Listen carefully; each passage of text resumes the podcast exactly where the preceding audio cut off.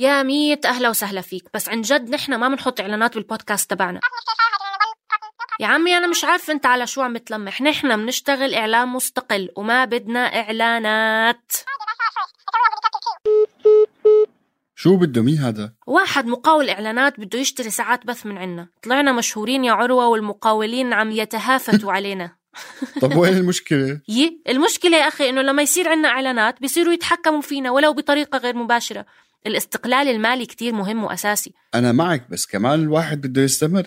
يعني أنا فعلا كثير مرات بفكر كيف فينا نستمر لو خلص التمويل اللي عم نتلقاه من المؤسسات الداعمة. بس إحنا كمان ما بدنا نساوم جودة المحتوى من شان الاستدامة. يعني لو صرنا نعلن عنا رح يصير همنا عدد المستمعين وال ratings أكتر من المحتوى. هذا تيسير. والله كل مرة بنتأخر عليه. والله أنت وتيسير كتير كلاسيكيين يعني. بدكم intro intro و outro outro وبتحاسبوني على الدقيقة. يا عمي خلوني أعبر وأحكي. لا حول ولا قوة إلا بالله. خلص خلص سكتت سكتت. تفضل يا سيد تيسير.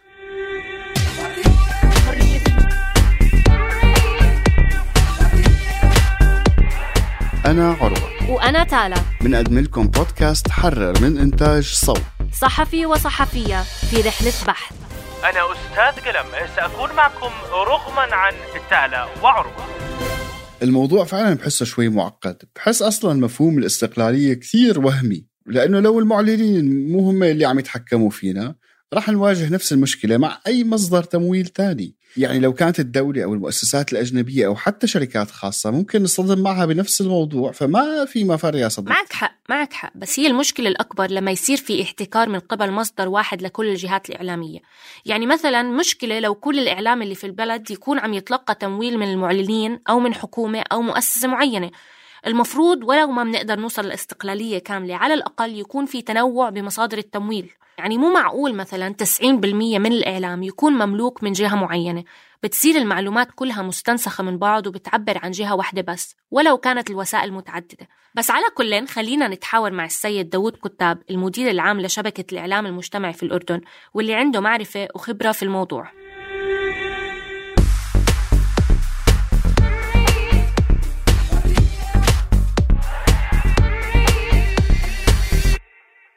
تعال اسمحي لي رحب بضيفنا اليوم الأستاذ داوود آه، مدير عام شبكة الإعلام المجتمعي في عمان الأردن. مرحبا أستاذ. أهلا فيك أهلا. آه نحن اليوم آه، يعني كما ذكرنا سابقا أو كنا عم نتحدث أنا وتالا عم نحكي عن موضوع الإعلانات وملكية الإعلام. وهذا بيقودنا لسؤال السؤال الأول ما هي ملكية الإعلام برأيك؟ يعني ملكية الإعلام اليوم عالميا والمعايير الدولية بتقسم ملكية الإعلام لثلاث أجزاء أو ثلاث أقسام. القسم الأول هو الإعلام الرسمي. نحن للأسف بنسميه إعلام حكومي بس هو عمليا إعلام رسمي بمعنى إعلام دولة. يعني نحن بندفع مثلا دينار على فاتورة الكهرباء أنا وياك والى آخره اللي ببريطانيا باخذوا لايسنس فيه هذه بتروح لإعلام عام بيخدم الدولة ومش الحكومة. بس للأسف كثير من دولنا بت... بس خلينا نسميه إعلام رسمي. في الإعلام الثاني هو الاعلام التجاري اللي بيعتمد على الإعلان وبيعتمد على على بيع المادة. غالبا فيه جانب الترفيهي بيغلب على الجانب المضمون. لكن في آه، جزء ثالث اللي نحن كمؤسستنا بنشتغل فيه وبنحاول ندخله على دولنا بالذات العربيه بنسميه الإعلام المجتمعي. الإعلام المجتمعي بيملك المجتمع المحلي. يعني نحن مثلا كراديو البلد آه، التوجه تبعنا توجه مجتمعي بنشتغل بالجانب المجتمعي لكن للأسف لأنه ما في تصنيف إعلام مجتمعي نحن ندخل في الإعلام التجاري وهذا غلط. والحكومة الأردنية مثلا سوت قانون في 2015 بنص على إنه ممكن أي مؤسسة إعلامية ما بتحط إعلانات تجارية إنه تعفى من الرسوم. لكن حتى هذا النص ما تم ترجمته لأنظمة وتعليمات. وحتى نحن السنة الماضية طلبنا إنه يعفونا ما عفونا. الحكومة لأنه لازم آه، الحكومة توافق وما وافقت. فلسه فكرة الإعلام المجتمعي فكرة مش مفهومة مع إنه التغييرات اللي بتصير في العالم مفروض تسرع إيه وبالذات يعني الدول بتفتش على اللامركزيه وبتفتش على شيء كل هذه الأشياء ما بتصير إذا أنت ما لقيت طرق إنه تشجع الإعلام. واظن الفكرة الأساسية هي إنه مصدر أو المورد تبع تبع المال بشكل عام اللي بيمول المنظمة هو كمان له دور كتير كبير في توجيه السياسة التحريرية تبعت الوسيلة. فعشان هيك بكون في عندنا نماذج مختلفة وعشان هيك يمكن إنه نتحرر من هذه المشكلة بي يعني بيعطينا فرصة إنه ممكن يكون عندنا توجه مستقل. وهون كنت حابة أحكي معك شوي عن الإعلام المستقل وهل هو نموذج يندرج تحت النماذج اللي أنت حكيتهم ولا هو نموذج مثلا منفصل عم يجرب بيعمل إشي جديد مش المال هو اللي بيوجهه في إشي تاني عم بيوجهه. شوفي مفروض إنه كل الثلاث أصناف اللي أنا ذكرتها يكون في إعلام مستقل. يعني حتى الإعلام الرسمي اللي بسموه في برا في أوروبا بابليك بابليك تلفزيون آه بابليك برودكاستنج مفروض أنت بتدفع دينار عشان الدولة وحتى كثير دول اللجنة اللي بتدير هاي الإعلام ما بتكون لجنة حكومية بتكون لجنة مثلا تنين معينين من الرئيس ثلاثة من البرلمان تنين أساتذة الجامعات عشان تحافظ على هاي الاستقلالية. وممنوع أنه آه، رئيس التحرير يأخذ توجيهاته من المالك. هذا نظريا هذا نظريا لكن في الواقع زي ما أنت بتعرفي إنه أنا بعين رئيس تحرير اللي بيمشي بخطي. فحتى لو بدون ما أنا أتدخل أنا عارف شو راح يسوي. وإعلام التجاري غالبا آه، أنا بقول إنه التجار عندنا في عالمنا يعني متضامنين كثير مع الحكومات فحتى الإعلام التجاري آه، يعني في تحالف غير آه، يعني غير جيد مع غير الحكومات مسبوق. أو غير يعني غير آمن أو غير جيد مع الحكومات. فهم بيناموا مع بعض في نفس الغرفة يعني. فهي مشكلة. صحيح فبضلش عندنا كإعلام إلا إنه بعض الأشخاص الصحفيين اللي بيحاوروا بيناضلوا داخل مؤسساتهم هدول قلال وكل ناضل بيطردوه بروحوه أو بضعفوه إلا نحن نخلق مؤسسات إعلامية أجل الإنترنت وأجت الثورة المعلوماتية لو وفرت لكل واحد إنه يسوي إعلام. أنا إذا بدي أعمل شوي زوم إن على الإعلام التجاري يمكن ما وقفنا كتير عنده. دائما بيلفت نظري إنه الإعلام التجاري آه، معظم دخله حسب ما أنا بتوقع طبعا رأس المال للمالك وبدير الدخل من الإعلانات. فأنا حابة شوي نركز على الإعلانات آه، كيف هذا الإشي ممكن يأثر على السياسة التحريرية للمؤسسة اللي, اللي يعني بتعتمد على الإعلانات؟ وهل بصير في نوع من الابتزاز الغير مباشر ما بين المعلن وما بين المؤسسة الإعلامية ولا ممكن نحافظ على استقلاليتنا حتى لو بنعلن على منصتنا؟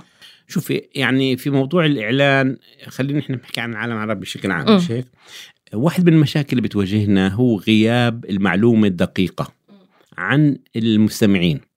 هلأ في شركة زي إبسوس في الأردن وفي الدول العربية. بتسوي استفتاءات مرة كل مرتين ثلاثة بالسنة لكن هذا الاستبيان محصور لشركات الإعلانات والشركات الضخمة. يعني ضخمة نسبيا عندنا في الأردن. فما في عندنا معلومات متوفرة حتى هاي النتائج ما حدا بتتوزعش. هذا من ناحية. في مشكلة تانية كتير كبيرة بتواجهنا في موضوع الإعلان إنه شركات شركات الاستبيان للرأي تسأل عن سؤال واحد اللي هو قديش مدى الاستماع أو قديش مدى القراءة قديش مدى هذا اللي هو العدد. بس ما عمرهم بيسألوا عن نوعية أو على الجوده أو اللي أنا بسميه المصداقية. يعني أنا ممكن أسمع إذاعة معينة فيها مذيعة لطيفة وبحب صوتها وإلى آخره لكن هاي الاذاعه يمكن مش مصداق ما عندهاش مصداقية. في حين لو بتسأل سؤال أي إذاعة أكثر بتثق في كلامها؟ أي تلفزيون أنت بتثق في أخباره؟ أي مؤسسة إعلامية أنت بتثق فيها؟ بيطلع النتيجة شوي مختلفة لأنه مش كفاية إنه أنا أعتمد في إعلاني بس على مين بوصلوا الإعلان. بس مرات أنا بهمني كمان أنا أعلن في مؤسسة إعلامية لها مصداقية مع المجتمع. هذه الجريدة ممكن تكون لها أخبار كثير عاطلة وفيك نيوز وإلى اخره وبتحط الإعلان عندهم بضرني. فهنا لا عندنا لا يزال ما حدا بيسأل سؤال عن أي إعلام أكثر مصداقية. نهاية أستاذي أنا بدي أسألك سؤال يعني واضح أنه أنت آه، يعني طرحك لتخطي هاي التحديات هو دمج المؤسسات الخاصة وال يعني مش دمجها بتنسيق العمل بيناتها أكثر عشان يكون أنا أنا مش مع الصهر مع التعاون لازم نصير يعني نسوي نوع من التوحيد يعني أنا أدعم صوت وصوت ادعم راديو البلد وراديو البلد يدعم حبر وإلى آخره. لسه لا يزال نحن محاولاتنا ل أنا كثير حاولت أسوي نوع من الدمج لمؤسسات المجتمع المدني الإعلامية اللي في العالم العربي. نسوي هيك زي تجمع معين يكون في synergy بدل ما أنا أبعت فريق على الأردن طب في صوت. بدل ما أبعت حدا يسوي تلفزيون في فيديو فيلم فبكون أوفر لكن النتيجة بتكون أحسن يعني. ونبث لشغل بعض وإلى آخره. صحيح. أعتقد تالا نحن يعني جواب الأستاذ داوود على الأسئلة كان يعني كافي ووافي. أشكرك جزيل الشكر على انضمامك لنا في استديوهات صوت. أشكرك. أهلا فيك.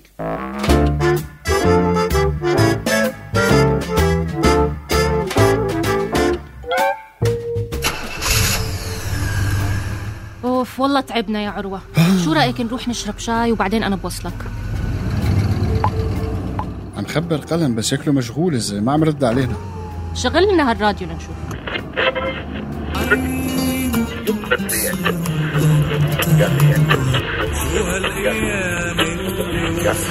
آه، مستمعينا آه، صار معنا الأستاذ قلم بالاستوديو هي آه، هي أستاذ هاي قلم قلم علي علي الصوت. ما خبرنا إنه مبادرة يطلع على على الراديو نسمع. في الأردن. ب- بس أهلا وسهلا فيك طبعا في البداية.